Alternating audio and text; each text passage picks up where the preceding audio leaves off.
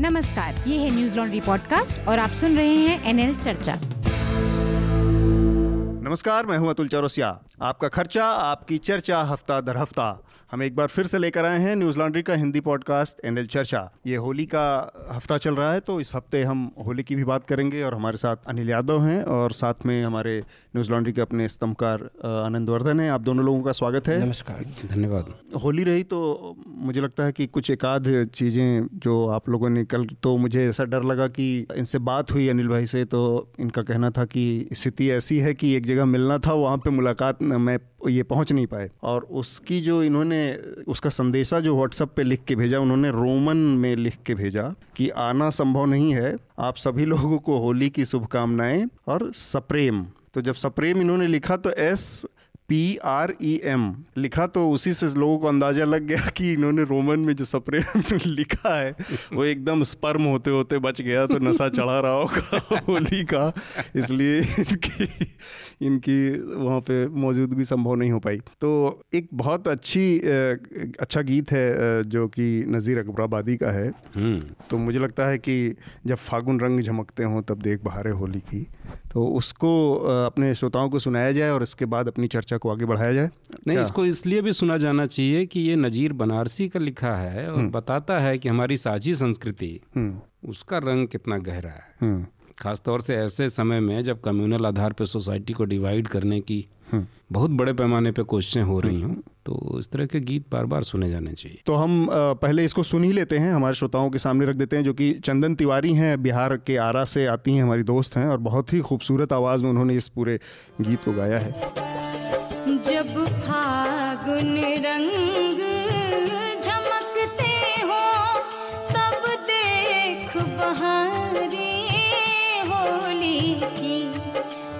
डफ के शोर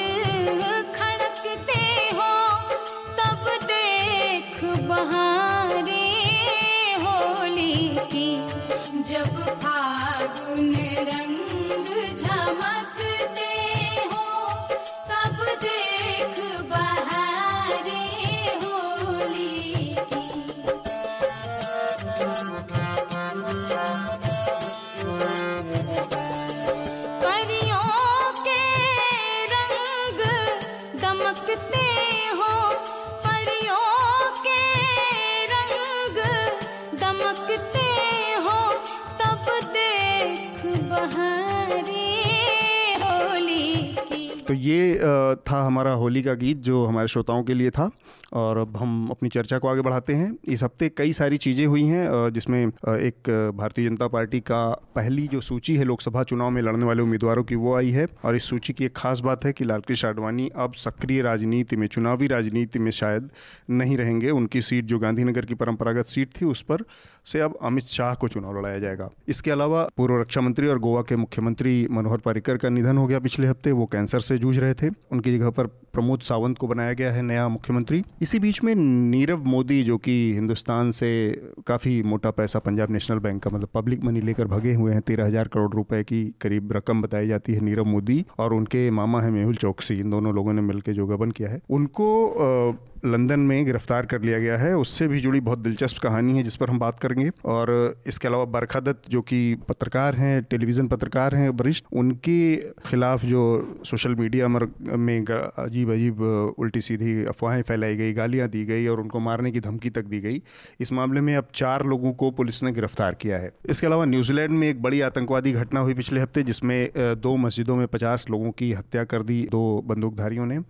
इस पर भी हम कोशिश करेंगे कि चर्चा हो इसके दूसरे तमाम नज़रियों पर बातचीत हो। और इसके अलावा प्रधानमंत्री नरेंद्र मोदी ने पिछले ही हफ़्ते अपना अगले चुनाव का जो उनका कैंपेन अभियान है, उसको शुरू किया है मैं भी चौकीदार के नाम से। ये जो जुमला है चौकीदार का, वो आया है बेसिकली रफेल मामले में राहुल गांधी ने उनको कहा था कि चौकीदार चोर है, चौकीदार ही चोर है। और इससे भी पहले प्रधानमंत्री ने खुद को चौकीदार की पदवी दी थी और उन्होंने कहा था कि मैं चौकीदार हूँ इस देश का। तो वहाँ से ये बात शुरू होते होते और अब भारतीय जनता पार्टी के मुख्य चुनावी अभियान में ये बदल चुका है मैं भी चौकीदार। और इन सब के अलावा एक बहुत बड़ी बात जो पॉलिटिकल कंट्रोवर्सी है, हालाँकि अभी ये किस रूप में आगे बढ़ेगी कहना संभव नहीं है इस समय, क्योंकि ये अभी अभी चल रही ऑनगोइंग ये डेवलपिंग स्टोरी है जिसके मुताबिक इनकम टैक्स डिपार्टमेंट की एक डायरी जो कि कर्नाटक के पूर्व मुख्यमंत्री वी एस येदुरप्पा की नोटिंग्स पर आधारित है, और ये इनकम टैक्स डिपार्टमेंट के पास थी 2017 से जिसमें ये डायरी में लिखा गया है कि भारत, भाजपा के जो शीर्ष नेतृत्व है, उसमें नितिन गडकरी हैं उसमें अरुण जेटली हैं राजनाथ सिंह हैं लाल कृष्ण आडवाणी मुरली मनोहर जोशी तमाम लोग हैं जिनको करोड़ों में नगद या पैसे देने की की बातें दर्ज हैं और उस सब पे बी एस उदरप्पा के अपने दस्तखत हैं। तो इस डायरी को लेकर कांग्रेस एक बड़ा मुद्दा बनाने की कोशिश कर रही है इसमें देखेंगे।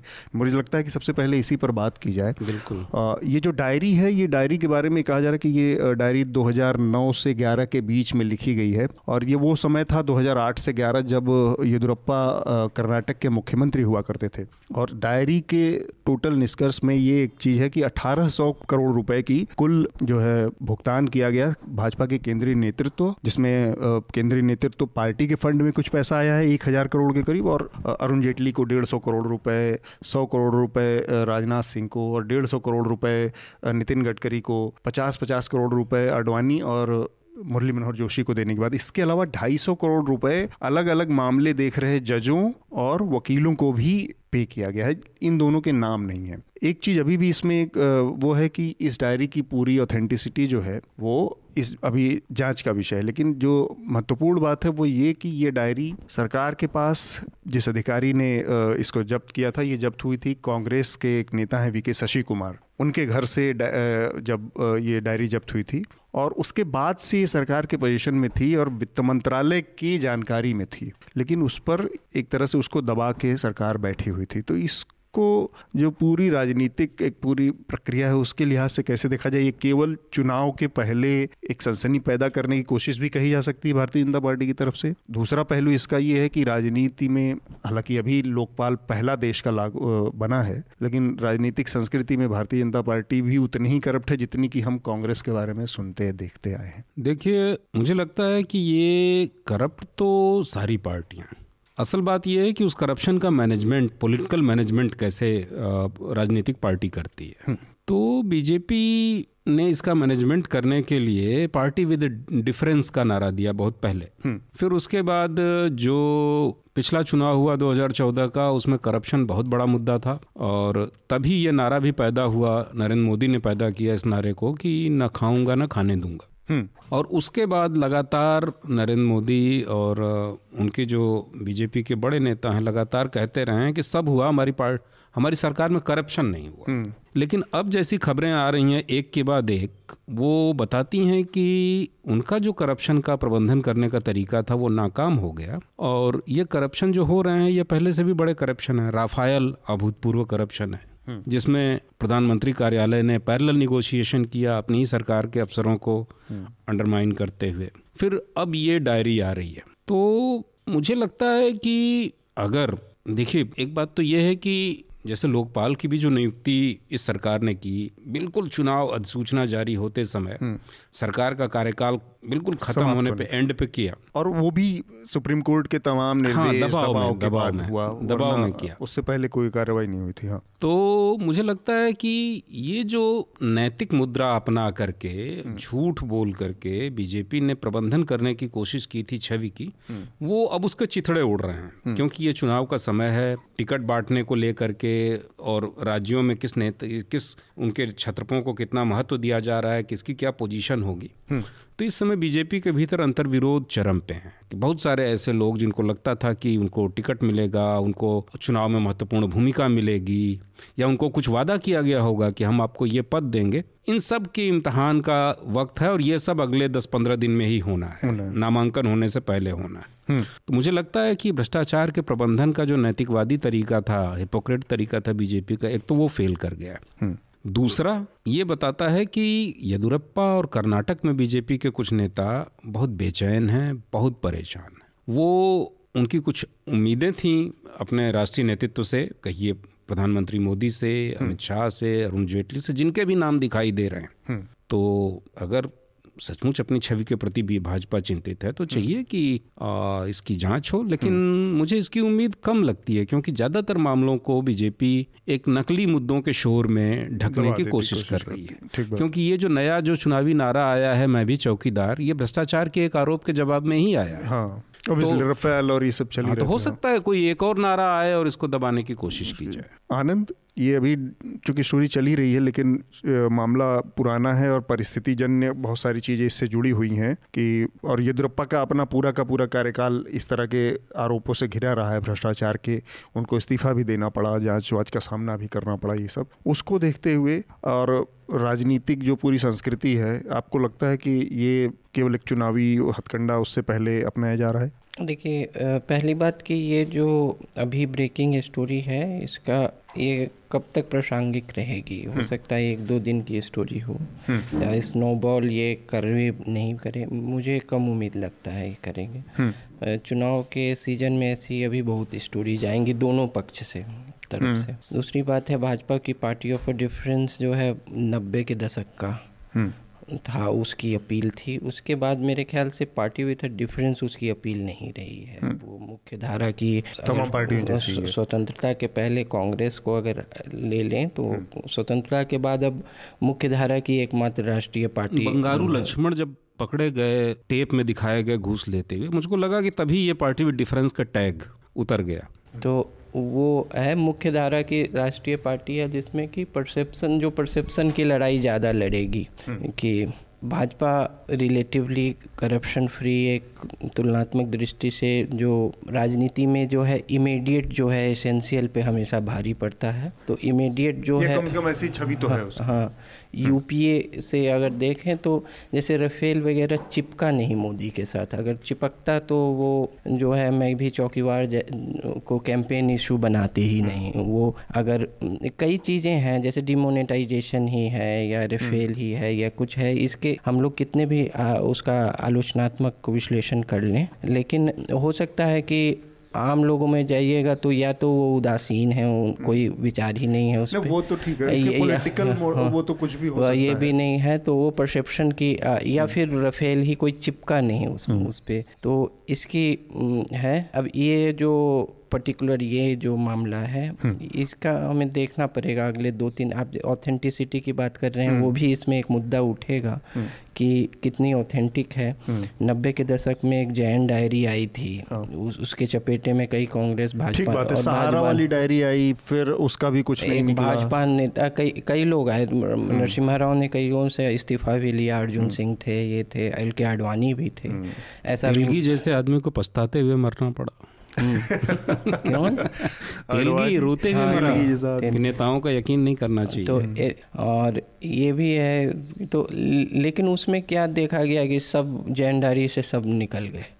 तो आ, वो भी है ये तो जैन डायरी इतना बड़ा नहीं मामला लग रहा है फिर भी इसकी प्रासंगिकता कितनी है? हाँ चूँकि ये अभी स्टोरी डेवलप हो रही है और जैसा आनंद ने कहा कि देखना पड़ेगा अगले एक दो दिनों में किस रूप में होती है तो मैं अपने श्रोताओं को बता दूँ कि डायरियों का जो हमारे यहाँ इतिहास रहा है बहुत समृद्ध रहा है, लेकिन हमेशा असफल होने के लिए ये डायरियाँ मजबूर हुई हैं। वो जैन हवाला की डायरी रही हो, सहारा की डायरी रही हो, रंजीत सिन्हा के घर वाली डायरी रही हो, जिसमें रंजीत सिन्हा के घर में आने जाने वालों की जो लिस्ट की डायरी थी, वो डायरी फेल हुई। तो ये डायरी एक और है जिसमें बहुत रिवीलिंग चीज़ें बताई जा रही हैं कांग्रेस की तरफ़ से, और ये स्टोरी पर हमारे भरोसा करने या बहस करने की वजह ये भी एक बनती है, क्योंकि इस स्टोरी को कैरवान नाम की एक पत्रिका है, उसने सबसे पहले जारी किया है और उनके दस्तावेजों के पुख्ता होने की बात कही है। तो इस नाते हमें इस पर बात करनी चाहिए। देखते हैं क्या होता है इस बार, इस मामले में आगे। जो हमारा अगला विषय था वो जो चुनाव की प्रक्रिया में भारतीय जनता पार्टी ने अपने एक नए उम्मीदवारों का की घोषणा की है, नामों की, उस पर हम बात करना चाह रहे थे।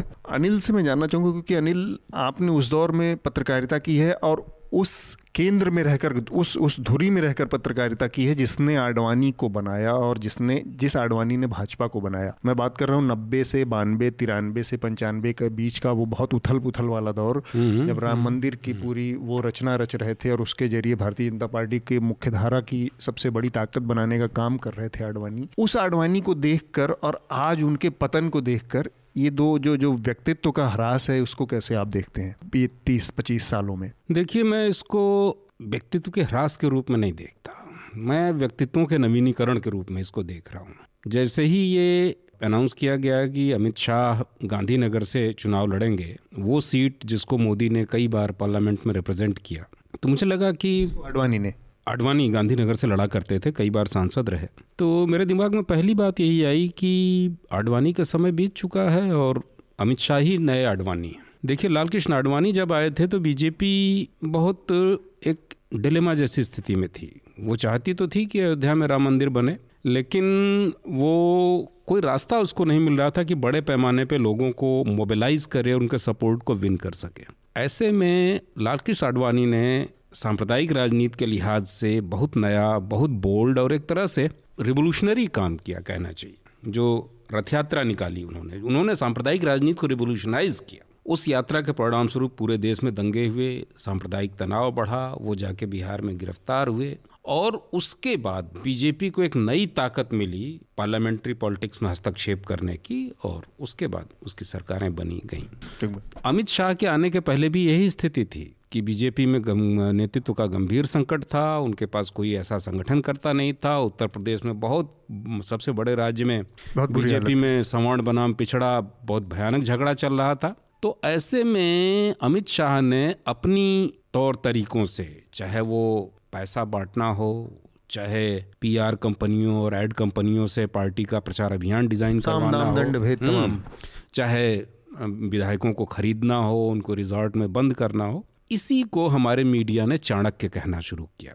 तो मैं, मुझे लगता है कि अमित शाह आडवाणी के ही नए वर्जन हैं और कल अमित शाह नहीं होंगे तो कोई और आएगा। अगर पॉलिटिक्स इन्हीं लाइंस पे चलनी है तो तो ये इसे मैं व्यक्तित्व के ह्रास के तौर पे नहीं देख रहा हूँ। हम असल में ये जो चर्चा कर रहे हैं, अभी आडवाणी जी सक्रिय राजनीति के लायक उम्र नहीं रही, बावन, बानवे साल की उम्र होने जा रही है, नब्बे के ऊपर चले गए हैं। लेकिन चुनावी राजनीति से उनका जो ये की विदाई हुई है तो उस लिहाज से जो लेगेसी का मामला है उनकी राजनीति में उसको किस लिहाज से? एक तो ये है कि अनिल ने बताया कि सांप्रदायिक राजनीति का एक उनका वो रहा और बहुत बोल्ड तरीके से उन्होंने उसको प्रोपगेट हम्म। किया आगे बढ़ाया। तो इसके अलावा हम वर्तमान संदर्भ में जब देखते हैं तो आडवाणी एकदम इतने ताकतवर उस पर मौजूद रहने के बाद एक एक आदमी जिसके उससे एक डिप्टी प्राइम मिनिस्टर थे लेकिन ये कहा जाता है कि बाद के सालों में उनके ही इशारों पर वो चलने लगी थी भारतीय जनता पार्टी की सत्ता। उसमें तमाम तरह के उठा पटक भी थे और ये और बाद का पाँच साल जो पिछला रहा उसमें हमने देखा कि आडवाणी एकदम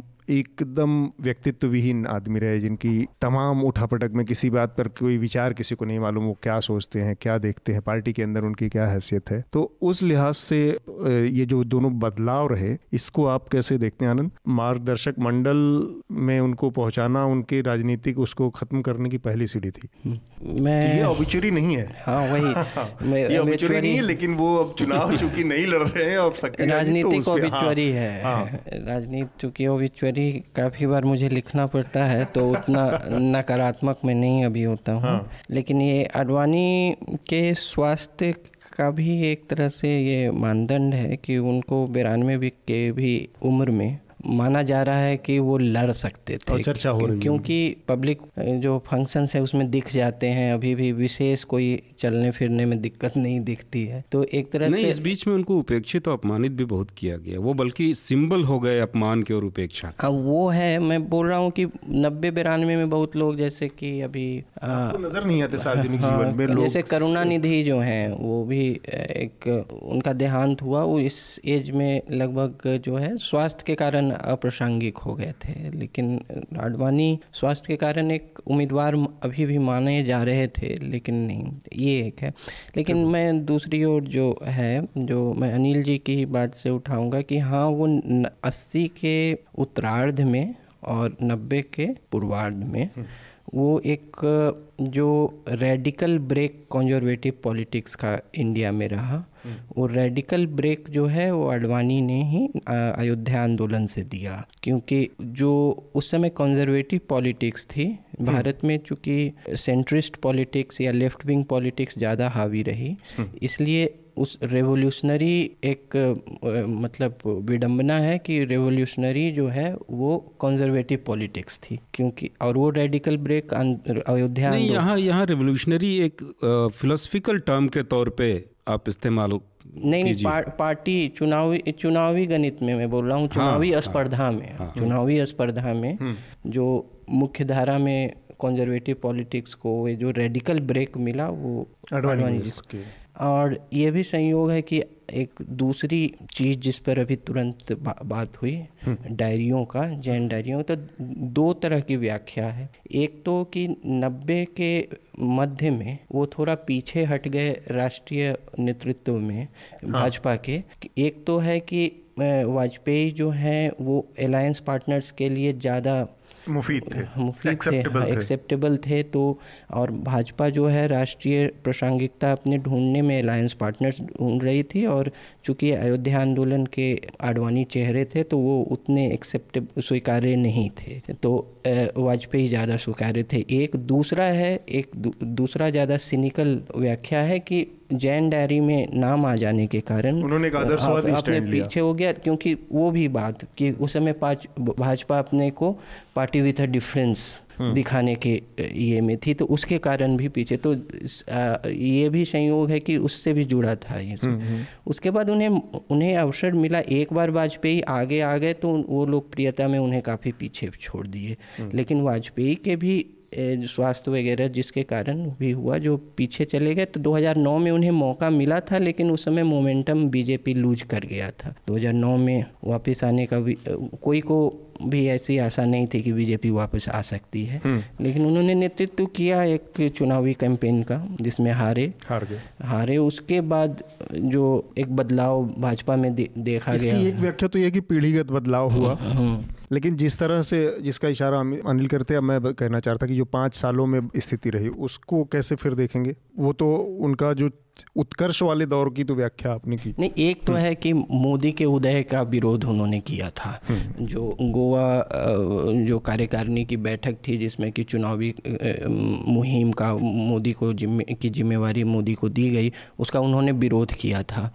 तो एक तो मोदी कभी भी उस उन, उ, उसके लिए क्षमा नहीं कर पाए। और उससे पहले मोदी को बचाया भी था जब अटल बिहारी हाँ, सरकार बर्खास्त करना ये बहुत इंटरेस्टिंग है। दो गोवा मोदी के जीवन में बहुत इंपॉर्टेंट है। एक 2005 का गोवा, जिसमें सब कुछ ये मान के चला जा रहा था कि इस्तीफा मांगा जाएगा उनसे और वो हटाए जाएँगे, लेकिन आडवाणी ने शेल्टर बना के और उनको बचाया उस गोवा में 2005 की कार्यकारिणी में। और 2013 की कार्यकारिणी जिसका ज़िक्र आनंद कर रहे हैं, उस गोवा की कार्यकारिणी में ऐसी स्थिति बनी कि आडवाणी जी गए नहीं वहाँ पे। और उन्होंने विरोध किया। पत्र भी लिखा एक त्याग पत्र भी लिखा था। त्याग पत्र दे दिया हाँ, जिसके बाद में वापस प्रचार का जो अभियान था भारतीय जनता पार्टी के 2014 के चुनाव का उसका प्रमुख मोदी को बनाया गया था। हाँ अपनी बात आप पूरी करें आनंद। हाँ तो उसके लिए तो इन्हें नहीं दिया गया फिर वो सभी लोगों का एक ओल्ड एज होम बना दिया गया। मार्गदर्शन मंडल जो इसमें कि एक प्रतिष्ठा बनी रहे लेकिन कोई जो है पावर ना रहे ये नहीं रहे। तो इसको इसको ऐसे भी देख सकते हैं कि बीजेपी सामूहिक नेतृत्व का भरम फैलाती रही है लेकिन व्यक्ति पूजा ही प्रमुख रही है। चाहे वो अटल बिहारी की व्यक्ति पूजा हो चाहे नरेंद्र मोदी की व्यक्ति पूजा हो तो जिसका सितारा बुलंद होता है उसकी पूछ होती है बाकी लोग घिसटते रहते हैं खत्म होते रहते हैं। इसको ऐसे भी देखा जा सकता है। ठीक बात। हम अपने अगले विषय की तरफ़ बढ़ते हैं। मुझे लगता है कि नीरव मोदी का जो मामला है बहुत महत्वपूर्ण मामला है। नीरव मोदी को द टेलीग्राफ अखबार है ब्रिटेन का। उसने उसके एक रिपोर्टर ने और एक कैमरामैन ने लंदन की बाज़ारों में खोज निकाला। और वो आदमी जिस नीरव मोदी की छवि यहाँ पर मोदी शोरूम और वो हीरो के कारोबारी के तौर पर बहुत सौम्य और सुशील मोदी की थी उसके एकदम विपरीत कैमरे में एक छवि आई। एक आदमी जिसकी दाढ़ी थी और जिसकी तनी हुई मूछें थी और उसने अपने पूरे कायांतरण ऐसा कर रखा था कि उसके चेहरे से और जो मोदी नीरव मोदी के के शोरूम वाले चेहरे में एक बहुत हिंसक क्रूरता जैसी स्थिति प- का परिवर्तन आ गया था। ये परिस्थिति ने भी कुछ बनाया होगा कुछ ऐसा बदलाव किया होगा। तो इतनी जो ताकतवर एक सत्ता थी कि लगातार और जो इस बात की का दावे, दावेदारी कर रही थी कि हम चौकीदार या ये हैं, उसकी नाक के नीचे से एक आदमी जो भग गया था, उसको एक अखबार के पत्रकार ने खोज निकाला। तब तक उस सरकार के पास केवल एक ही तर्क था कि किसी को पता नहीं कि नीरव मोदी कहाँ है। ये कितनी भरोसेमंद बात है। देखिए, नीरव मोदी मेहुल चौकसी वाले मामले में सरकार शुरू से ही गुमराह कर रही है। और एक मज़ेदार चीज़ इधर ये हुई है कि गुमराह भी इन दिनों इस खूबसूरती से किया जा रहा है कि पता करना मुश्किल है कि क्या झूठ है, क्या सच है। तो सारी चीज़ों को एक अजीब से उसमें ढकने की कोशिश हो रही है और वही इस मामले में भी हुआ। लेकिन मुझे ताज्जुब इस बात पे होता है कि हम लगातार ये देखते हैं, पढ़ते रहते हैं कि भारत में मीडिया अभूतपूर्व गति से ग्रो कर रहा है और प्रोजेक्शंस हैं कि पता नहीं कितने हज़ार करोड़ का व्यापार हो गया है, न्यूज़ चैनल्स इतने अच्छे हो गए हैं, इतने इफ़िशियंट हो गए हैं। तो जब भी कोई इस तरह की घटना होती है तो उसमें कोई विदेशी अखबार, विदेशी चैनल या विदेशी पत्रकार ही क्यों ये श्रेय पाता है कि उसने ऐसा कर दिखाया? किसी अपने भारतीय चैनल का कोई एक संवाददाता लंदन में क्यों नहीं है? किसी एक भारतीय अखबार या चैनल का संवाददाता पाकिस्तान के उस हिस्से में क्यों नहीं था, जहाँ बालाकोट में एयर स्ट्राइक हुई थी? तो सारी जो इस तरह की बातें हैं तो एक ये भी लगता है, अपने मीडिया की नाकामी भी ध्यान खींचती है मेरा। और मुझे लगता है कि ये एक संजोग है, नरेंद्र मोदी की सरकार ने मेरा ये मानना है कि इस तरह के सारे लोगों को अगर बचाने की नहीं कोशिश की तो पकड़ने की भी कोशिश नहीं की। वही मैं कह रहा हूँ कि इतने ताकतवर लोग थे इतनी बड़ी बड़ी एजेंसियाँ हैं ईडी है ये है दुनिया भर की इंटरपोल तो वही बात है वही बात है कि जो काम एक साधारण सा पत्रकार आराम से सड़क पर चल के चलते हुए टहलते हुए कर सकता है वही काम संगठित ढंग से जिनको इस बात का प्रशिक्षण मिला है और लंबी परंपरा है इस तरह का इन्वेस्टिगेशन करने की इन हम्म। एजेंसियों की हम्म। बड़े आराम से कर सकती हैं हम्म, लेकिन राजनीतिक आकाओं के निर्देश नहीं है ऐसा करने के इसलिए नहीं किया जा रहा है। जब निर्देश होते हैं तो 24 घंटे में नतीजे आते हैं। तो इसे अनिच्छा ही कहा जाएगा। और मुझे तो ये भी लगता है कि अगर धोखे से गलती से नरेंद्र मोदी से वो ट्वीट न हुआ होता मैं भी चौकीदार वाला हम्म। जो नीरव मोदी को बधाई देने वाला था। को, को सूचित करने वाला था। और उस कारण नरेंद्र नीरव मोदी बहुत दिनों बाद चर्चा में आ गया ऊपर आ गया। हम्म। तो मतलब मेरे मेरे में इंट्यूटिव माइंड को ये भी लगता है कि अगर वो घटना ना हुई होती तो शायद उसके बाद कुछ नहीं होता। कुछ नहीं होता। नीरव मोदी पे सन्नाटा ही रहता। हम्म, हम्म। आनंद, आपको क्या लगता है मतलब ये जो गिरफ्तारी हुई है, ये एक्स्ट्राडिशन जो प्रत्यार्पण की प्रक्रिया होती है, उसका एक पहला कदम है, उसके बाद अब वहाँ की अदालतों में बाकी प्रक्रियाएँ होंगी। और हमारा अब तक का रिकॉर्ड बताता है कि वहाँ से हमें आज तक सफलता बहुत कम मिली है लोगों को लाने में। तो उस लिहाज से जो कहा जा रहा है कि भारतीय जनता पार्टी को चुनाव से पहले एक बड़ा बूस्ट मिल गया है। आपको लगता है कि इससे फ़ायदा चुनावी होता है? जैसे कि आरोपों का भी बहुत नुकसान नहीं होता है इस तरह की सफलताओं का भी कोई बड़ा ये क्योंकि ये करप्शन में मतलब चुनावी फ़ायदा मैं हम्म। प्रशासन के स्तर पे नहीं कह रहा हूँ हम्म। लेकिन चुनावी फ़ायदा इसका विशेष नहीं होता है। इलेक्शंस बहुत लंबे समय से परसेप्शन पे गाइडेड है। हम्म। खैर जो भी हो। हाँ लेकिन हाँ प्रत्यापन जो है ये मुश्किल है यूके से और इसीलिए भारत ही नहीं पाकिस्तान से भी कई भगौरे जो हैं भाग के वहीं जाते हैं। यूके जाते हैं। तो और वो राजनीतिक भगौरे हों या जो आर्थिक, आर्थिक अपराध करने अपराधी हम्म। हों या जो भी हो वो दोनों। और ईडी के अनुसार रेड कॉर्नर नोटिस ईडी को ऐसा अंदेशा था कि वो यूके हैं तो रेड कॉर्नर नोटिस जारी किया हुआ था हम्म। ऐसा ईडी के रिकॉर्ड्स में उन्होंने बताया है खैर जो भी हो लेकिन मैं अनिल जी के दूसरे बात पे बोल रहा हूँ था कि भारतीय मीडिया ने जो अंतर्राष्ट्रीय कवरेज में अपना इन्वेस्ट क्यों नहीं किया है हम्म। और जो मैंने इस पर लिखा भी है कि एक उभरते हुए ग्लोबल पावर की तरह भारत अपने को प्रोजेक्ट करता है लेकिन हम्म। भारतीय मीडिया जो है वो बहुत इंसुलर है। वो अंतर्राष्ट्रीय मामलों में तभी रुचि दिखाती है जब वो द्विपक्षीय भारत का कुछ लेना, कुछ लेना देना, देना या कोई बहुत बड़ी घटना हो गई हो। नहीं जिस घटना में पत्रकारों को सरकार जहाज़ से लाद के ले जाए अपने रिसोर्सेज पे नहीं। और पिछले 20 25 पिछले 20 25 वर्षों में भारतीय संवाददाताओं का विदेशों में रहना एक में इसमें कमी आई है। हाँ, बढ़ा तो नहीं है इसमें कमी आई है। पहले कम से कम महत्वपूर्ण अंतर्राष्ट्रीय राजधानियों में जैसे वाशिंगटन लंदन मॉस्को इसमें बड़े बड़े अखबारों के संवाददाता रहते थे। अब ये गिने चुने हो गए हैं। हम्म। एक टाइम्स ऑफ़ इंडिया का वाशिंगटन में है एक एचटी का होगा या इंडियन एक्सप्रेस राम की एन राम के परिवार से ही एक लंदन में है। मतलब गिने चुने दो चार रह गए पहले पहले अफ्रीका में भी श्रीलंका में ये सब में अब नहीं है वो नहीं है। तो ये ये भी है एक तो कि अंतर्राष्ट्रीय मामलों में क्या पाठकों का की में रुचि में अभाव है? या या फिर सभी समाचार एजेंसियाँ जो रॉयटर्स एफ़ बी इसी सब पर आप लोग पूरी तरह या ए, और जो राष्ट्रीय परिपेक्ष है जो राष्ट्रीय बिंदु रखना है जो भारत के संदर्भ में चीज़ों का विश्लेषण है वो भी इससे भी इसकी हानि हो रही है क्योंकि एजेंसियाँ तो अपने अनुसार देती हैं। और वो तो केवल हाँ। तथ्यों को एक सजा के रख देंगी। अगर उसके दाएँ बाएँ जाना उसका विश्लेषण करना है उसमें बहुत सारी अंदर की चीज़ें निकालनी इन्वेस्टिगेशन जैसा कोई चीज़ इन्वॉल्व है तो वो कैसे होगा बिना अपने रिसोर्स जैसे अर्नब जब रिपब्लिक लेके आए तो उन्होंने कहा था कि विश्व मानचित्र पे भारत की बिंदु होगी ये। मतलब कि तो ऐसा लगा था कि कोई अंतर्राष्ट्रीय मतलब है जो अल जजीरा टाइप का भारत का जवाब होगा उसको लेकिन वो नहीं कोई ग्लोबल पर्सपेक्टिव नहीं है। नहीं है। अब आप मेरे ख्याल से उनका सिर्फ़ ये तो- कहना था कि ये आसानी से उपलब्ध होगा। अच्छा हम लोग क्या क्या क्या अर्नव को रिपब्लिक टीवी वाले अर्नव को भारतीय मीडिया का नरेंद्र मोदी कह सकते हैं?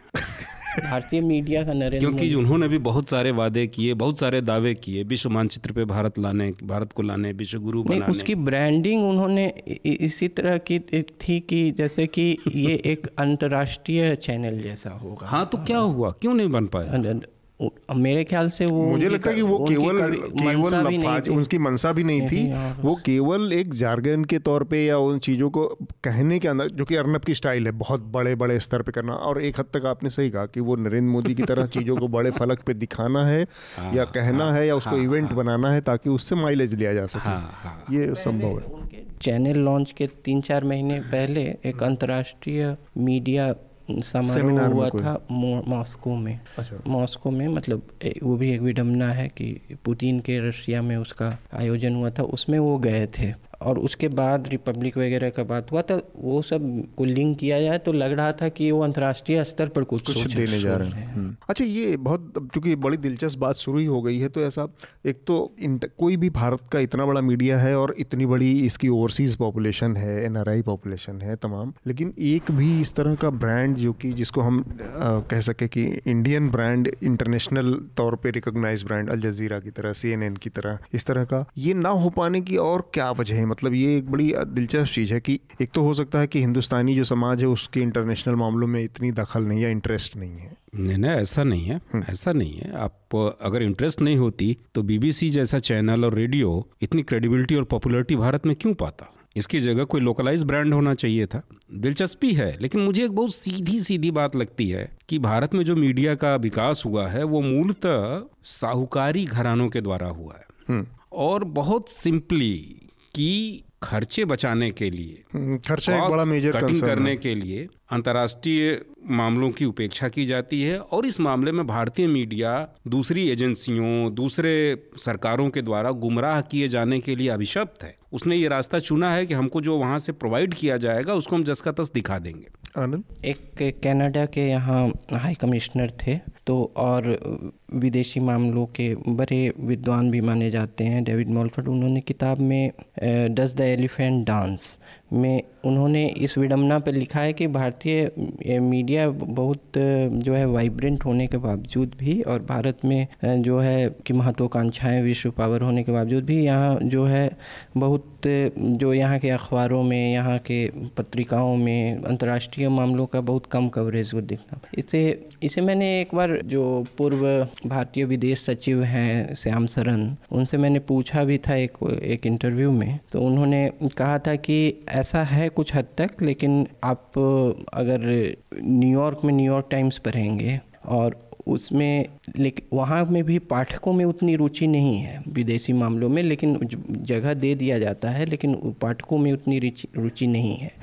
लेकिन एक चीज़ इसमें और है कि आप जैसे अब तो पत्रिकाओं का ऐसे भी पतन हो गया है उसमें लोग पढ़ नहीं रहे हैं लेकिन अब जैसे इंडिया टुडे को हटा दें आउटलुक को उसमें इंटरनेशनल कवरेज का को- सिर्फ़ भारत भारत श्रीलंका जो बायलैटरल मैटर्स हैं उसी के रहते हैं या कोई ऐसा। इतना ही अंतर्राष्ट्रीय है। और एकमात्र जो है जो दूसरे मामलों को वो फ्रंट लाइन था है। तो फ्रंट लाइन इतना ज़्यादा वामपंथी है कि उसमें ये ऐसे नहीं पढ़ा जा सकता है कि ये वास्तविक रूप से महत्वपूर्ण न्यूज़ है। ऐसा लगता है कि मतलब एक लेफ़्ट विंग एजेंडे तो उसकी भी और न्यूज़ चैनल्स का तो खैर कुछ कहना ही नहीं है।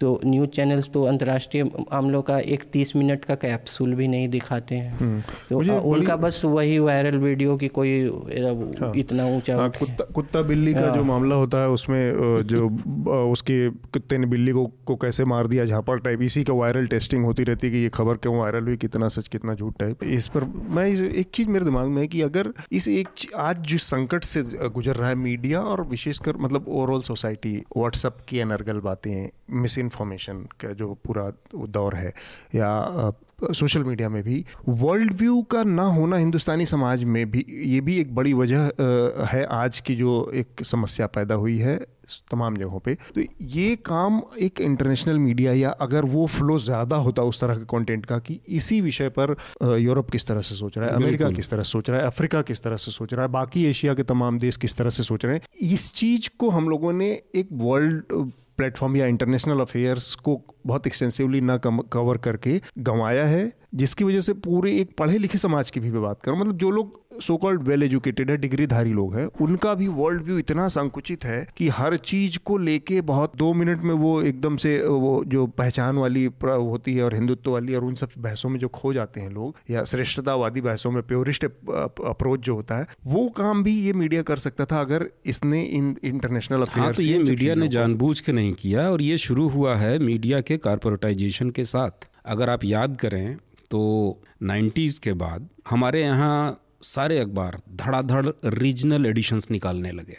छोटी छोटी जगहों से। हाइपर लोकल हो गया हाइपर लोकल हो गया। इसी के साथ हमारे चैनल भी रीजनल होने लगे। हाँ। मतलब वो ई टीवी यूपी यूट्यूबी UP, अब तो ज़िले के भी होने लगे हैं। अब ज़िले के होने लगे। तो इसके पीछे ये सोच थी जो कारपोरेट के गुरु लोग थे उन्होंने मीडिया के बैरेंस को उनके मालिकों को ये समझाया था कि इस समय भारत तेज़ी से साक्षर हो रहा है अर्थव्यवस्था भी सुधार कर रही है। तो लोग अपने अगल बगल की प्रॉक्सिमिटी वाली खबरों को देखना चाहते हैं सुनना चाहते हैं और इसके तहत ये मॉडल आया था रीजनल एडिशंस का।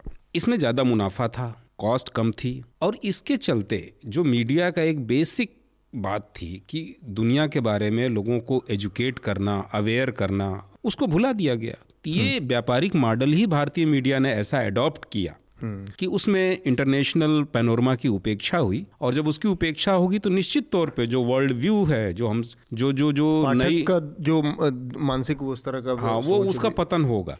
और इसी वैक्यूम के कारण जो अंतर्राष्ट्रीय चीज़ों की कवरेज न करने के कारण हुआ। जैसे मैं देखता हूँ जो पुरानी पत्रिकाएँ थी धर्मयुग में दिनमान में आज से ज़्यादा इंटरनेशनल कवरेज हुआ करता था। वो तो मैंने कहा कि उसमें बढ़ोतरी नहीं पतन गिरावट आई। लेकिन ये गिरावट आने के ही साथ जो वैक्यूम बना है उसी को ये व्हाट्सएप ने सोशल मीडिया की जो अफवाहें हैं और गप्पें हैं जहरीली गप्पें इन्होंने भरा है। ये वही वैक्यूम है। ए- एक है इस ए, जैसे स्वाभाविक रूप से जिन्हें रुचि नहीं है लेकिन विद्यार्थियों को जैसे प्रतियोगी परीक्षाओं के दबाव में रुचि पैदा करनी होती है तो उसमें भी मैं देखता हूँ जैसे सिविल सर्विसेज़ में इंटरनेशनल रिलेशंस के कवरेज के लिए लोग इकोनमिस्ट पर निर्भर हैं। लोग इकोनमिस्ट फॉरेन अफेयर्स ये वगैरह पत्रिकाएँ निकलती हैं उस पर हैं या फिर टाइम पर लेकिन भारत में उन्हें विकल्प नहीं विकल्प मिलता और वो तो अभी संभव हो पाया है वेबसाइट वगैरह देख लेते हैं पहले तो ये सब इतनी महँगी पत्रिकाएँ हाँ, हैं कोई खरीद नहीं नहीं पाता थे। था और ये सही बता रहे उसमें एक मैं और जोड़ना चाहूँगा आपके इलाहाबाद से ही एक माया पत्रिका निकलती थी। क्या, उसका बीच में उसमें हाँ उसमें तीस प्रतिशत जो है और रंगीन पृष्ठ में वो हाँ रहता हाँ था। हाँ मुझे वो इंटरनेशनल रहता था। और अच्छा काफ़ी आजकल आज तक तो कोई उसकी बराबरी नहीं कर सकता। वो तीस प्रतिशत सिर्फ़ अंतर्राष्ट्रीय कवरेज हाँ लेकिन वो भी अंतर्राष्ट्रीय एजेंसियों से उधार लिया हुआ उधार लिया लेकिन कम से कम देता तो था। हाँ मतलब चीज़ें लेकिन मिल जाए मिलती हूँ। अगर लोगों को अपने लोकल इंफॉर्मेशन एनालिसिस नहीं इंफॉर्मेशन तो था। हाँ, हाँ, हाँ, और अब तो है कि हिंदी समाचार पत्रों में म, अंतर्राष्ट्रीय खबर जो है ग्लोबल न्यूज़ उस इतना सा हो गया है। नहीं अंतर्राष्ट्रीय खबर की मैं बताऊँ जो सबसे बड़ा अखबार है दैनिक जागरण उसका वर्ल्ड वाला जो पन्ना है उसमें क्या होता है कि एक कोई रिसर्च हुआ है कि अब डीएनए के आपकी सेल से ही आपकी किडनी बदल दी जाएगी ना ना दैनिक जागरण वगैरह को अखबार मानना बंद कर देना चाहिए। हाँ और इंटरनेशनल पे पार्टी इसके अलावा इसके अलावा तीन चार हॉलीवुड के स्टार्स की कुछ खबरें होती हैं और इसी तरह खबर एक आध इन्वायरमेंट चेंज ये वो बहुत सॉफ्ट टाइप खबरें मतलब आपको कोई पॉलिटिकल पर्सपेक्टिव या करंट जो अफेयर चल रहा है दुनिया का उसका कोई हिसाब का मिलना नहीं है वहाँ। तो ये दिक्कत है। अ, मुझे लगता है कि ये एक अच्छी बहस थी जो हम लोगों के लिहाज से बहुत ज़रूरी है कि इंटरनेशनल हाँ मीडिया के बारे में। हाँ। एक आखिरी जो विषय है उस पर हम बात कर ले समय भी अब कम ही है हमारे पास। एक तो न्यूजीलैंड वाला मामला है जो कि मुझे लगता है ज़्यादा इंपॉर्टेंट है और बरखा दत्त का मामला है। हालाँकि बरखा दत्त वाले मामले में ठीक हुआ कि कम से कम देर सवेर एक कार्रवाई शुरू हुई है। ऐसी एक पूरी पूरी जमात बन गई है पत्रकारों की और बुद्धिजीवियों की लेखकों की दोनों साइड के कहीं के भी हाँ लेकिन ये इसलिए संभव हो पाया कि बरखा दत्त ने इनिशिएटिव लिया एफ़ कराई। लगातार परस्यू करती रही। तो सिर्फ़ इस मामले की मौखिक शिकायत लोग ना करें। अगर उनको ट्रॉल किया जा रहा है गाली गलौज की जा रही है उनके साथ वायलेंस की जा रही है तो कानूनी रूप से लड़ें। ये जितने तत्व हैं ऐसा करने वाले बहुत कमज़ोर और लंपट किस्म के लोग हैं। अगर आप छुपा है तो बस इनके हैं। प्रोफाइल्स अगर आप देखें उसमें से एक सेल्समैन है। हाँ। एक कसाई है। एक सेफ़ है। एक जो है कहीं शेफ वेफ नहीं है कहीं वो होटल में पे काम करने वाला होगा। हाँ इस तरह का। और तो ये वो लोग हैं जिनके भीतर मीडिया ने व्हाट्सएप मीडिया ने सोशल मीडिया ने टीवी मीडिया ने टीवी मीडिया ने जो लगातार जहर भरा है। ये उसका रिफ्लेक्शन है। तो ऐसे लोगों के खिलाफ लोगों को इनिशिएटिव लेना चाहिए सिर्फ़ शिकायत नहीं रोना नहीं चाहिए लड़ना चाहिए। न्यूजीलैंड में जो घटना हुई उसको मैं चाहूँगा आनंद और अनिल आप लोगों से थोड़ा सा विचार आप लोगों के जाने और इसके बाद फिर हम अपनी आज की चर्चा को रोकेंगे। पूरी दुनिया में एक दक्षिण पंथ का उभार चल रहा है इसको ये रिफ्लेक्शन यहाँ पर हम मुसलमानों के खिलाफ देखते हैं वहाँ पर मतलब ईसाइयों का, का के खिलाफ देखते हैं यूरोप में तमाम घटनाएँ हुई। न्यूजीलैंड में उल्टा हुआ, वहाँ मुसलमान टारगेट बन गए। तो ये एक, जो राइट विंग का एक मूल तत्व है पूरी दुनिया में, कि दक्षिण पंथ जहाँ पर भी भारी हो, इसको आजकल एक नया वर्ड दिया गया है क्रिप्टोफासिज्म कह रहे हैं। तो ये केवल इतना इतना सीधा सा मसला है कि अब पूरी दुनिया में जो जहाँ पे भारी हो रहा है वो उसको अपने हिसाब से चीज़ें निपटा ले रहा है, जहर भरा हुआ है चारों तरफ़, दोनों, तीनों हर तरह के समुदाय में। देखिए, मुझे ये कहना बड़ा अजीब लगता है कि दक्षिण पंथ का उभार हो रहा है। इससे ये ध्वनि आती है कि जैसे कोई चीज़ नेचुरली हैपन हो रही है, जैसे कोई पौधा ज़मीन से उग रहा है, जैसे कहीं से पानी निकल रहा है, ऐसा नहीं है। मुझे लगता है कि पॉलिटिशियंस की एक पूरी की पूरी पीढ़ी सारी दुनिया में आई है जो जिसने जो बेसिक मुद्दे थे जो किसी भी डेमोक्रेसी के बुनियादी मुद्दे हैं उनको एड्रेस करने के बजाय क्योंकि उन मुद्दों को एड्रेस करने में जोखिम है। आपको काफ़ी वक्त लगाना पड़ेगा बहुत एनर्जी लगानी पड़ेगी बहुत काम करना पड़ेगा तब आप उन मुद्दों का कुछ कर पाएँगे। जहाँ तक शिक्षा है स्वास्थ्य है टेक्नोलॉजी है ये सारी चीज़ें मतलब ये लॉन्ग रूट है। लॉन्ग रूट है। इसके बजाय इस लीडरशिप ने क्या किया है जो न्यू लीडरशिप है जिसको राइटिस्ट लीडरशिप कर रहे हैं। शॉर्टकट पकड़ लिया है। इसने लोगों के फियर्स का लोगों के जो भय हैं और ख़ास तौर से शहरों में बसने वाली अपनी जड़ ज़मीन से अपनी संस्कृति से कटी हुई एक विशाल मध्यम वर्गीय आबादी के जो डर हैं उसका उनके डरों है। को इन्होंने हवा दी है कि आपके देश पे शरणार्थी कब्जा कर लेंगे। ईएमआई वाली जो आबादी है। हाँ आपके देश पे मुसलमान कब्जा कर लेंगे। आपके देश पे यहूदी कब्जा कर लेंगे आपके देश पे रोहिंग्या कब्जा कर लेंगे आपके देश पे बांग्लादेशी कब्जा कर लेंगे। इसी के पैरल चूँकि इस लीडरशिप ने जैसी पॉलिटिक्स होती है वैसा ही देश होता है। इस लीडरशिप ने किसी मूल्य के बारे में आदर्श के बारे में स्वप्न के बारे में बात करना बंद कर दिया चाहे यूरोप हो चाहे एशिया हो। तो अब निश्चित तौर से लोग नस्ल में चमड़ी के रंग में धर्म में श्रेष्ठता खोजने लगे हैं। और इसको फ़ैन करने के लिए, इसको प्रोपेगेट करने के लिए मीडिया भी बड़ी सकारात्मक भूमिका निभा रहा है। तो ये जो घटना हुई है न्यूजीलैंड में, इसके लिए वो लीडरशिप जिम्मेदार है कि जो शरणार्थियों की, धार्मिक झगड़ों की, का कोई हल खोजने के बजाय उसका फ़ायदा उठा करके पावर में आती है पावर में बना रहना चाहती है और इसी प्रचार के जहर का नतीजा है कि ये हत्याकांड हुआ और आगे भी होते रहेंगे। कोई भी लेके निकल पड़ा एक क्या जिस जिसकी हैं? जिसका ज़िक्र अनिल कर रहे हैं ये कितनी अजीब बात है कि हम तीन चार दुनिया के हिस्सों की घटनाएँ देखते हैं। जिस हमलावर ने यहाँ पर क्राइस्ट चर्च में घटना को हाँ, अंजाम दिया वो कहता उसके पास से जो चीज़ें मिली हैं उसके मुताबिक वो ट्रंप का फ़ैन है डोनाल्ड हाँ, ट्रंप हाँ, एक तरफ़ डोनाल्ड ट्रंप है एक तरफ़ एर्डोगान है तीसरी तरफ़ हम अपने यहाँ देखते हैं नरेंद्र मोदी जैसे लोग जिनकी और तमाम कुछ भी कह लिया जाए कि वो ऐसे हैं वैसे नहीं लेकिन गुजरात में उनकी जो भूमिका है और उनकी जो आज पूरी एक छवि है कि हिंदूवादी नेता की छवि है कट्टर हिंदुत्व के नेता की तीनों के बीच में बड़ी कॉमन सी बात है वही बात जिसकी ज़िक्र कर रहे हैं आपकी एक तो पहचान की, की और शुद्धतावादी की हमारी हमारी ज़मीन हमारी संस्कृति हमारा वो ख़तरे में है किसी के आने से और उसमें जो एक ह्यूमन साइकी है जो भय है इन सबको मिलाकर पूरी राजनीति पूरी दुनिया में इकट्ठा हो रही है। तो ये अजीब सा एक मेस जैसा तैयार हो गया है कि कोई कहीं पे भी असल में सुरक्षित नहीं है। हम्म, हम्म, हम्म, आनंद? देखिए अंतर्राष्ट्रीय व्यवस्था राष्ट्र राज्यों से बनी है। बेसिक यूनिट वही है। उन्नीसवीं शताब्दी से जो राष्ट्रीय राज्यों की व्यवस्था आई वो अभी भी है। उसका कोई वैचारिक विकल्प नहीं है। तो राष्ट्र राज्य रहेंगे तो अब राष्ट्र राज्य लेकिन उनकी प्रकृति कैसी होगी उनकी प्रकृति कितनी मिलनसार हो कितने सद्भाव की हो इस पर घटना है तो एक है कि मैंने पिछली बार एक रिकमेंडेशन में कहा था हम्म। कि राष्ट्रवाद या राष्ट्र के अध्ययन को को छोड़ देने से राष्ट्र नहीं जाने वाला है हाँ। वो रहेंगे जो आदमी कहाँ जन्म लिया है किस समूह में रहा है हाँ। एक सेकंड आनंद बस मैं ये कह रहा हूँ कि राष्ट्र राज्य की संकल्पना से तो किसी का विरोध ही नहीं है। विरोध है कि उसमें काम करने वाली जो इंडिविजुअल एक पार्टी है उसकी अपनी विचारधारा क्या कहती है?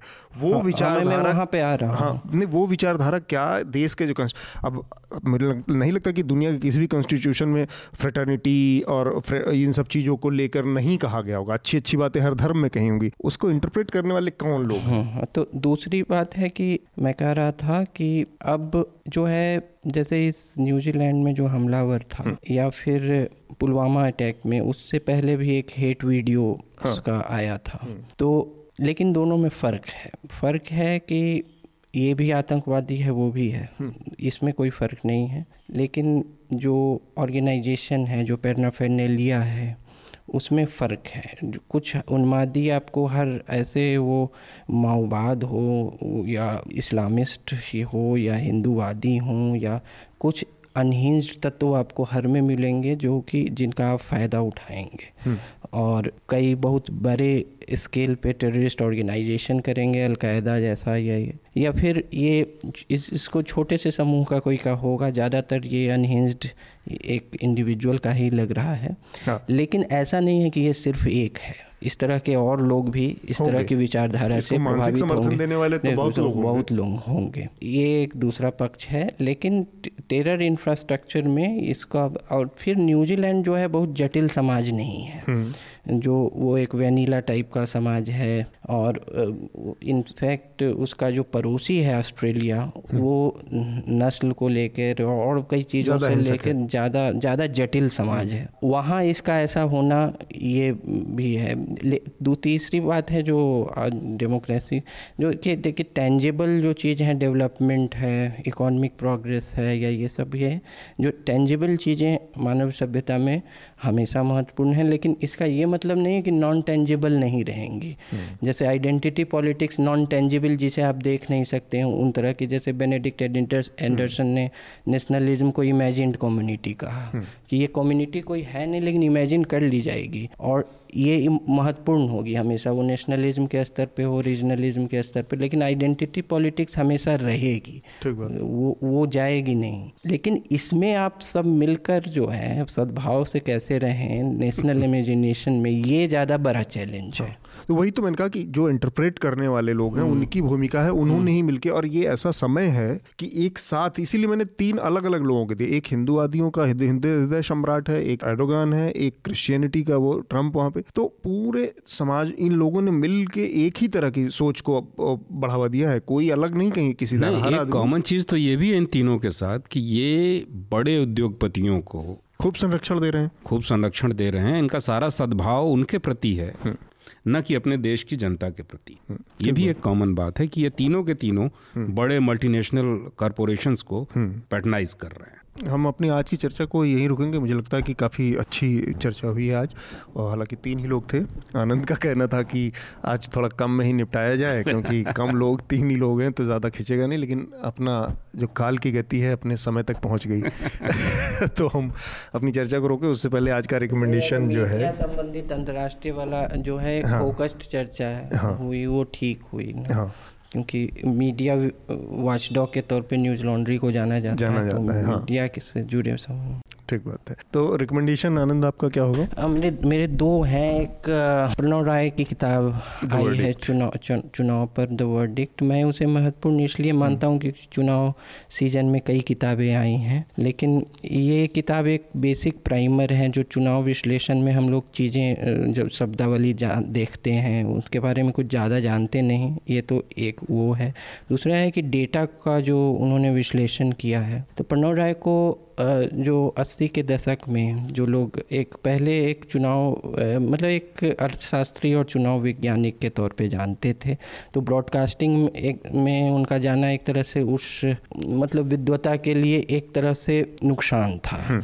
लेकिन फिर से उन्होंने जो है उसके हिसाब से अपने को किया। अपने प्रिंटेड वर्ड में फिर से किताब की दुनिया में आके ये किताब लिखी है और भारत में जो वोटर है उसके डेमोग्राफी में क्या चेंज आया है? स्त्री वोटर हो या फिर बहुत सारे एग्जिट पोल किए जाते हैं या जो ओपिनियन पोल उसके वैज्ञानिक प्रणाली क्या है? उसमें कमी क्या है? उसकी चुनौतियाँ क्या हैं?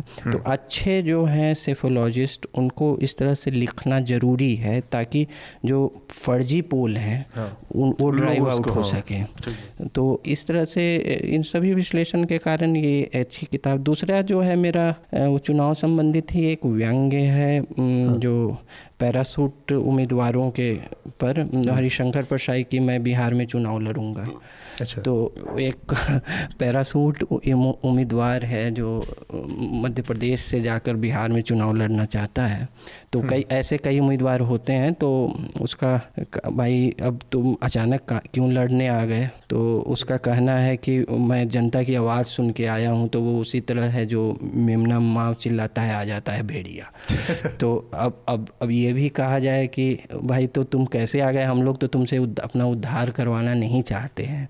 तो बोले कि नहीं मैंने तुम लोगों की हृदय की आवाज़ सुनी है। और नेता हृदय की आवाज़ सुन के आ जाते हैं। हाँ हाँ वो अपनी भी अंतरात्मा की आवाज़ सुन के सब काम करता है। तुम लोग नहीं जानते हो कि तुम लोग की हृदय की आवाज़ क्या हाँ। अनिल आपका रिकमेंडेशन क्या है? मैं मैंने कल कल ही एक बहुत मज़ेदार फ़िल्म देखी है। फ़िल्म की चर्चा बहुत हुई लेकिन उसे देखा नहीं गया। तुम्बाड की बात कर रहा हूँ। तुम्बाड। अद्भुत फ़िल्म है जो भारतीय समाज को और इन दिनों भारतीय समाज की कुछ भूखें जो है बिल्कुल बेलगाम हो गई हैं। इन दिनों जैसे लालच की भूख बहुत बढ़ गई है। लालच बहुत बढ़ गया। आप किसी भी पुराने आदमी से पूछेंगे कि आपके 25 साल 30 साल 40 साल पुराने वाले ज़माने से अब तक क्या बदले है तो ये ज़्यादातर कहता है कि लोग लालची ज़्यादा हो गए फिर उसके बाद सेक्स की भूख फिर ये पेट की भूख। इन भूखों को एक लोक कथा हाँ। लोग खा भी ज़्यादा रहे हैं। ये तो सर्वे मतलब, में आया है। नहीं नहीं आप सड़क पे देखिए वो लगातार लोग खाते हुए लोग दिखते हैं।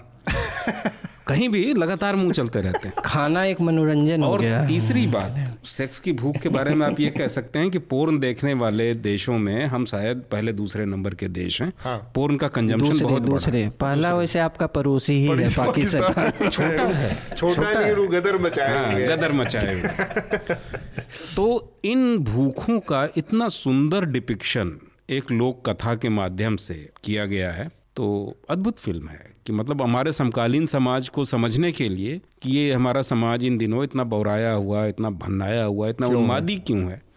तुम बाढ़ देखना चाहिए उससे अंतर्दृष्टि मिल सकती है। ठीक बात है। बहुत खूबसूरत दोनों लोगों ने रिकमेंडेशन दिए हैं। मैं चूँकि आडवाणी जी की अभी ऑबिचरी तो नहीं लेकिन राजनीतिक ऑबिचरी हो गई है तो उनकी जो राजनीति का समापन है अब चूँकि एक आधिकारिक तरीका हो गया कि अब चुनाव नहीं लड़ेंगे तो उनको हटा दिया गया। तो उनकी जो बायोग्राफी है चलिए देखते हैं अब आडवाणी जी के जीवन में अभी और क्या क्या लिखे हैं। मतलब तो राज्यसभा एमपी है ही तो लोकसभा क्यों लड़ रहा है? नहीं नहीं लड़ेंगे। वो साबित करना है कि वो जन नेता भी हैं। जन नेता भी साबित करना है भूख तो क्या है और हो सकता है। अब जो कि क्योंकि एक सीट कम से मोदी सिक्योर हाँ और मोदी और मोदी जी का जो मामला है कि बहुत बहुत उनके साथ एक कमराइडरी होती है ना एक जो सहजता होती है संबंधों की वो अमित शाह के साथ उनकी बहुत ज़बरदस्त क्या पता क्या पता आने वाले चुनाव के बाद गृहमंत्री हों। पद के उम्मीदवार हों ये भी हो सकता है। नहीं अ, मुझे तो ये लगता है कि अगर अगर अगर मोदी जी ठीक ठाक मतलब बीजेपी की सरकार बनाने की स्थिति होती है तो मोदी जी की सरकार में वो गृहमंत्री होंगे जैसे गुजरात का जो सेटिंग थी उसमें उनके साथ उनको काम करने का अच्छा अनुभव है तो एक ये अ, संभावना तो रहेगी ही। तो मेरा जो रिकमेंडेशन था वो इसी से जुड़ा था। आडवाणी जी की आत्मकथा है जो माई कंट्री माई लाइफ मेरा जी देश मेरा जीवन करके वो मैं इसलिए नहीं, वो बेसिकली आडवाणी की जो पूरी यात्रा रही है, एक तो ये इस लिहाज से मुझे वो बहुत फैसिनेट करता है एक आदमी की, वो आज़ादी के पहले का भी दौर देखा और आज़ादी के बाद से पहले इलेक्शन से लेके आज तक के हर इलेक्शन का बहुत नज़दीक से गवाह रहे आदमी ने, चीज़ों को क्रमबद्ध किया है और उसमें राजनीति के बहुत सारे जो जिसके बारे में हम कई बार केवल कल्पना करके सोच देते कि ऐसा थोड़ी ना होता होगा। असल में वो सब चीज़ें राजनीति में होती हैं कि कैसे सोनिया गांधी वहाँ पर मुलायम सिंह से समर्थन की हुकारी लेकर राष्ट्रपति से मिलने जाती हैं और यहाँ पीछे से प्रेस कॉन्फ्रेंस आडवाणी मिलकर करवाते हैं कि नहीं उनको समर्थन नहीं दूँगा मैं सोनिया विदेशी हैं तो मुलायम सिंह कहते हैं। तो चीज़ें होती हैं राजनीति में और इसी तरह से होती हैं। नहीं नहीं, उस जीवनी को जो है स्वतंत्रता के बाद जो इतिहास दो तीन जैसे विपिन चंद्र या रामचंद्र गुहा लिखा है। तो वो तो खैर पेशेवर इतिहासकार हैं उन्होंने अपने एक एकेडमिक रीगर से लिखा। लेकिन उस इस इन आडवाणी की जीवनी को एक दस्तावेज़ माना जा, दस्तावेज़ माना जाता है और सब जीवनियों से उस उससे बेहतर लिखा गया है। वो उन्होंने उसमें मेहनत किया है। बहुत लोग राजनीतिक तो घोस्ट रिटेन करवा लेते हैं हाँ, किसी और से लिखवा लिया।